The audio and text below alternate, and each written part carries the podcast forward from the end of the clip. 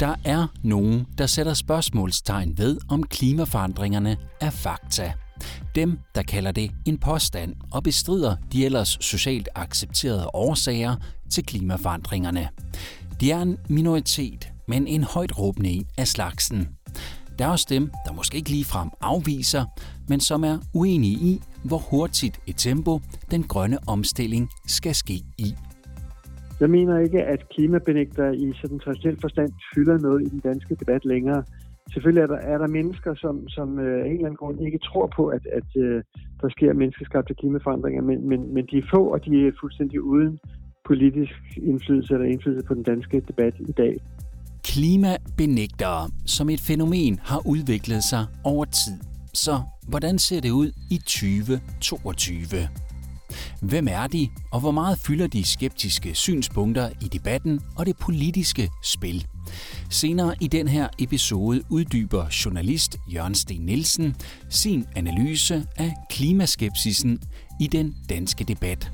For som han siger, så kan det godt være, at klimabenægtelse ikke fylder i debatten, men det gør klimafornægtelse.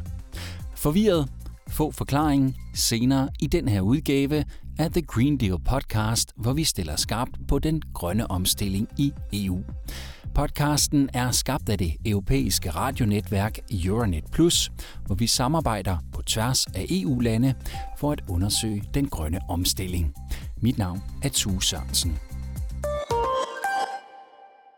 Vi starter på de sociale medier, der har vist sig at være en stor velsignelse for de såkaldte klimabenægtere. Det har givet dem en global platform og en mulighed for at nå ud til milliarder af mennesker med bare et klik. Mange af os har formentlig et billede af en typisk klimabenægter i hovedet. For mit vedkommende er det sådan en arketypisk amerikaner fra sydstaterne, som ikke gider at høre på det der klimapjat, men bare vil have lov til at køre rundt i sin store benzinslugende pickup truck og smide store bøffer på grillen hver dag. Ja, sådan kan vi alle have fordomme. Men når det gælder klimaskepsis og benægtelse, så er billedet langt mere nuanceret end den kødelskende truck-ejer. For når videnskabelige data og fakta om klimaet bliver selekteret og ligefrem fordrejet i offentligheden, så kan det for eksempel være i store virksomheder, ja faktisk hele branchers interesse. Det siger Kimon Hajibiros, der er professor emeritus på det Nationale Tekniske Universitet i Athen, til vores kolleger fra radiostationen Sky. Der er lobbyer, der fremmer denne kontroversielle holdning. Og selvfølgelig kan man meget nemt forbinde disse lobbyer med dem, der har en interesse i ikke at ændre den måde, som energi produceres på. Denne irrationelle tendens er drevet af forskellige interesser relateret til fossile brændstoffer. Det involverer en række mennesker, men ikke en særlig stor procentdel, omkring 10, måske 20 procent, afhængig af omstændighederne og det pågældende land. Mange af disse lobbyer bliver efterhånden tvunget til at ændre taktik. Derfor benægter de ikke længere eksistensen af klimaforandringer. I stedet er strategien at tilbyde alternative fortolkninger af fakta for at nedtone virkningen af deres egne aktiviteter på klimaet og ofte foreslå forskellige klimaløsninger, der ikke vil påvirke deres forretninger. Michael Mann er en berømt amerikansk videnskabsmand. Det var faktisk ham, der var inspirationen til Leonardo DiCaprios karakter i filmen Don't Look Up, som du måske har set. Man var med til at bevise forbindelsen mellem klimaforandringer og menneskelig aktivitet for mere end 20 år siden med sin hockeystavgraf, som blev offentliggjort i det videnskabelige magasin Nature i 1998 og som en, der har stået over for årtiers angreb fra benægtere og lobbyister, er han i en unik position til at bedømme, hvordan tingene har udviklet sig. Og de har udviklet sig, siger han til vores kolleger fra belgiske RTBF. We've largely seen a disappearance of denialism. Vi har stort set set en forsvinden af benægtelse. Folk forstår det nu, folk ser det ske. Det er meget svært for forurenere at benægte, at det sker. Det betyder ikke, at de har stoppet deres bestræbelser på at forhindre os i at handle, men de er kommet med nye taktikker. Udfordringen er, når det kommer til løsningerne. Den danske journalist Jørgen Sten Nielsen er enig i Michael Manns analyse. Han ser det blandt andet i den måde, som olieindustrien kommunikerer på. Olieselskaber og fossile energiselskaber, de har altid brugt deres kommunikation til ligesom at tjene forretningen, også dengang de sagde, at der er ikke noget klimaproblem. I dag går deres kommunikation ud på at, at sige, at øh, jo, der er et problem, det er alvorligt, og vi tager hånd om det. Vi er dem, der baner vej for det nye grønne energisystem. Øhm, og hvis man så går dem efter i sømmene, så, så gør de indtil videre det modsatte. De investerer en lille smule i at opkøbe øh, vindkraftanlæg og sådan noget, men de bruger langt de fleste af deres investeringsmidler på at lede efter ny olie og gas og producere mere olie og gas. De, de, greenwasher, altså de, de på deres hjemmesider i deres publikationer siger, at vi gør rigtig meget, prøv at se her. Men det de gør er noget, der handler om driften af deres egne anlæg, hvor, hvor de godt kan gøre en del for at mindske øh, CO2-udslip under selve olieboring og olieproduktion. Det, de ikke vil pille ved, det er jo det, det reelle problem, altså det, der sker, når vi afbrænder deres produkter ude i vores virksomheder og huse og biler. Det nægter de at tale om, øh, men, man taler så højt og flot om, hvad de kan gøre af små ting på deres egne produktionsanlæg. Alenka Supancic er også enig i analysen. Hun er filosof, videnskabelig rådgiver og professor ved det slovenske Akademi for Videnskab og Kunst. Hun har talt med vores kolleger fra RTV Slo. Vi kan ikke længere sige, at hovedproblemet er benægterne. Selvfølgelig er der nogle af dem, men jeg synes, at en indirekte form for benægtelse er meget mere perfid.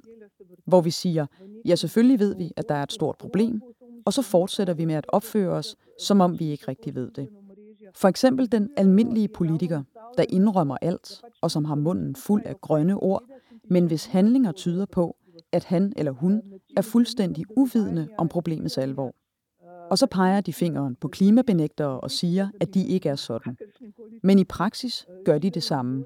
Eller endnu værre, fordi de er i en magtposition, fordi de har mulighed for at tage sagen i hånden, og alligevel gør de det ikke. I Italien har vores kolleger fra Radio 24 talt med Stefano Caserini. Han er miljøingeniør og underviser i afbødning af klimaforandringer på det Polytekniske Universitet i Milano.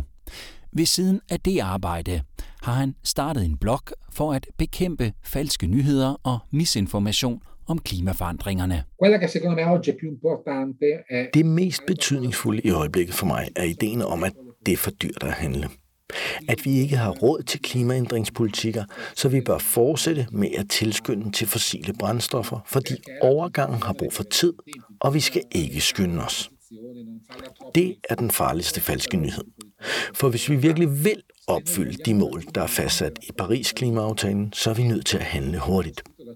I dag er de farligste mennesker dem, der erkender problemet, men siger, at vi bør vente, før vi handler. Altrimenti uno può decidere di rimettere in discussione l'obiettivo. Stefano Casarini understreger, at der ligger en omhyggelig bekræftelsesmekanisme bag hvert et stykke videnskabelig data, der bliver offentliggjort, og dermed bag enhver teori eller nyhed, der deles af det videnskabelige samfund. Alligevel sniger der sig nogle gange fejl ind. Og når det sker, så går klimabenægtere ikke af vejen for at råbe op om det på sociale medier og de bliver hjulpet af, at sociale netværk fungerer som vores helt eget ekokammer, siger Alenka Supancic, som du hørte fra tidligere. Holdningerne genbruges og går rundt i en snæver kreds af ligesindede. De sociale netværk er sat op for at finde ud af, hvad du ser på, og for at indsnævre dit perspektiv endnu mere.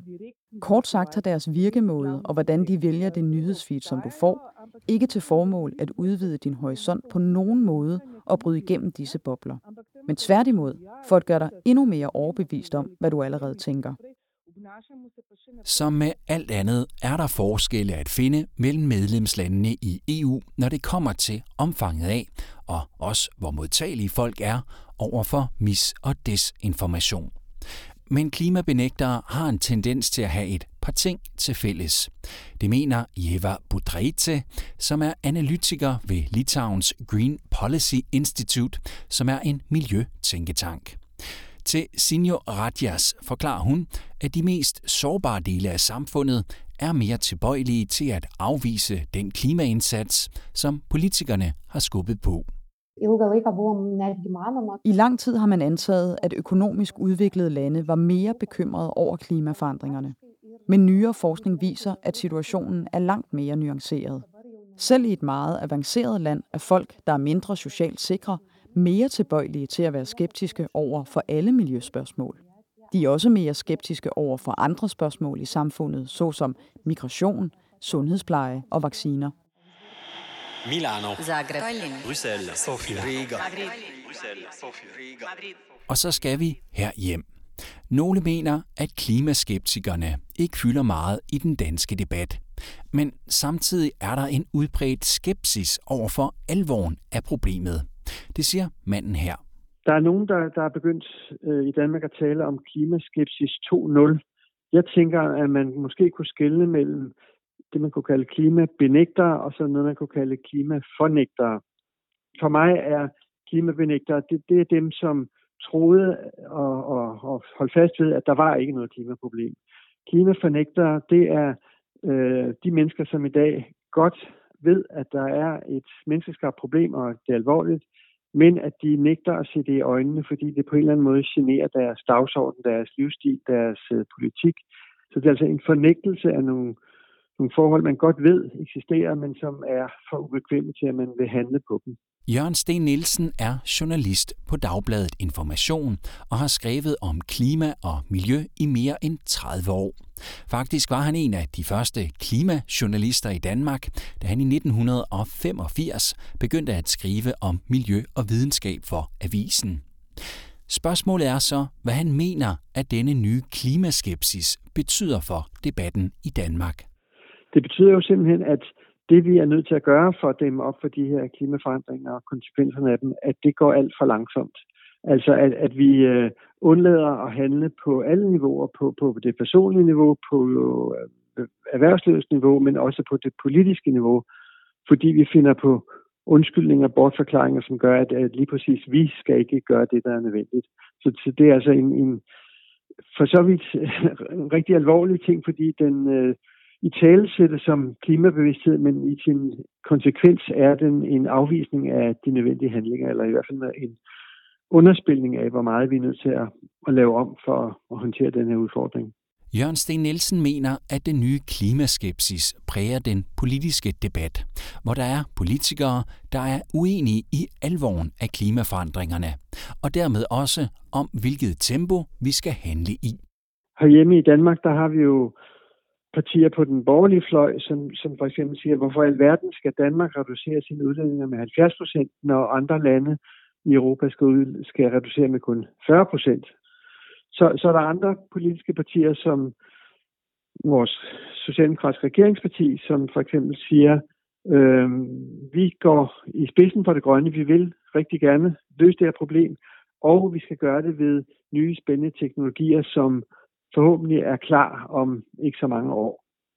Og det er også en fornægtelse, fordi det er at krydse fingre for, at der dukker noget op, øh, som, som løser alle vores problemer, noget som ikke er her endnu, eller kun er her delvist, og måske ikke er økonomisk øh, konkurrencedygtigt, på bekostning af at gøre ting her og nu, som vi ved virker, og som vi ved øh, under anstændigheder bliver nødvendige på et tidspunkt. Altså sådan noget som at ændre øh, landbrugsproduktionen og dermed også vores, øh, vores madvaner, hvad vi spiser. Øh, så noget øh, anfægter vælgernes livsstil, øh, privilegier, og derfor vil også et regeringsparti øh, længst muligt undgå den slags øh, politisk handling og hellere tale om, om de spændende teknologier, som engang i fremtiden forhåbentlig dukker op og kan redde os. Ifølge Jørgen Sten Nielsen har vi i Danmark altså ikke et stort klimabenægtelsesproblem.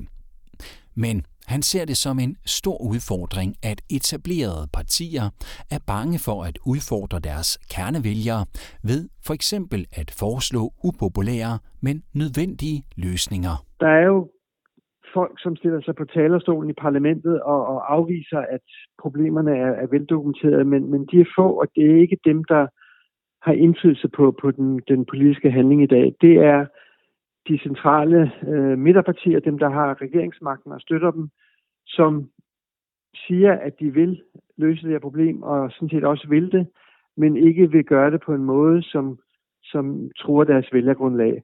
Altså som taler om, om løsninger, som ligger langt ude i fremtiden i form af nye spændende teknologier, i stedet for at tale om ændringer i, i vores livsstil og adfærd og forbrugsmønster her og nu, som, som vi ved bliver nødvendigt, men, men som også er øh, en udfordring og generende for os alle sammen. Måske ser klimabenægtere ikke ud, som de gjorde for 10 år siden, eller sådan som jeg forestillede mig det. Måske er vi lige frem alle, om ikke andet, en lille smule klimafornægtere. Journalist Jørgen Sten Nielsen mener i hvert fald, at det vil være fornemt kun at skyde skylden på det politiske system. Jamen, der er jo en vekselvirkning mellem politikerne og deres vælgere, og jeg tror, når, når politikerne signalerer, at vi kan klare det her ved hjælp af nye fremtidige teknologier, så er det en trøst eller en sovepude for, for mange vælgere, fordi vælgerne er jo også del af, af problemet klimafornægtelse. Jeg tror, at de fleste af os har en, en snært af det her med, at, at vi er dybt bekymrede over det her, vi ved, hvad det handler om, men vi, vi vil godt nok ikke pille så meget ved vores livsstil når vi på den ene side er, er, er rigtig bange for klimaændringerne og for, hvad, hvad vores børn bliver udsat for, men på den anden side i vores praktiske øh, dagligdag siger, jeg vil blive ved med at spise betydelige mængder kød, jeg vil flyve rigtig meget, jamen så er vi jo også en del af klimafornægtelsen og en forhindring for løsninger. Så, så det er forkert kun at, at anklage eller kritisere vores politikere for den her fornægtelse. Det er også os som borgere og vælgere, som, som, som er ansvarlige ved at ikke ville tage konsekvenserne af det, vi godt ved. Og med den påmindelse, så er det slut for denne omgang af The Green Deal podcast. Podcasten er produceret af Podpeople for Euronet Plus. Hermione Donsel er redaktør, Nikolaj Tvinge har tilrettelagt, og mit navn er Tue Sørensen.